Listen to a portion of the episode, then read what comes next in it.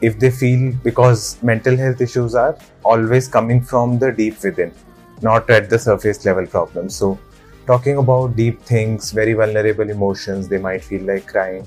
So, all those can be talked talked about. Obviously, every client takes expresses opens up at their own pace, but and sometimes uh, like some of my clients remember that first statement that it's a non-judgmental space they mention it maybe like 8 to 10 session later that it really helped me that one statement that it's a non-judgmental space.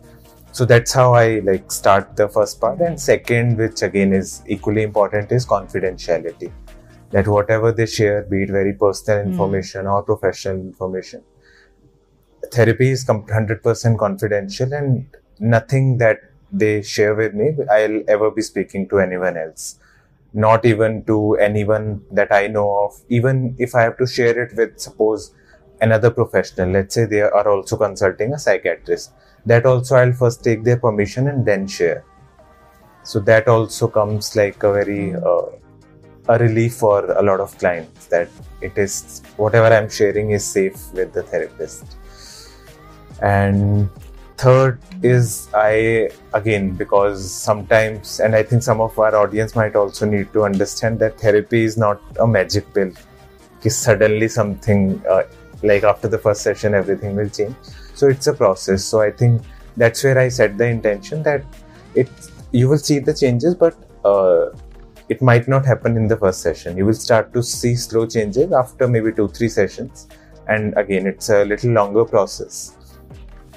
So that setting that intention. And mostly clients already know that but still to mention it that don't expect any sudden change in the first session. So that's again very important uh, fourth i mentioned to them about the regularity of sessions that we might meet once a week or once in 10 days and not to miss any sessions. Uh, in case they miss try not to take too la- long gaps between consecutive sessions.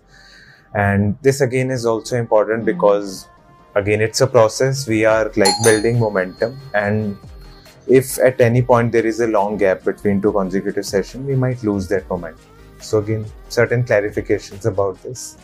And then uh, if they like the client has any kind of questions then i offer them that take your time and ask if anything of any kind that you want to ask. And then we start with like talking about the problem itself.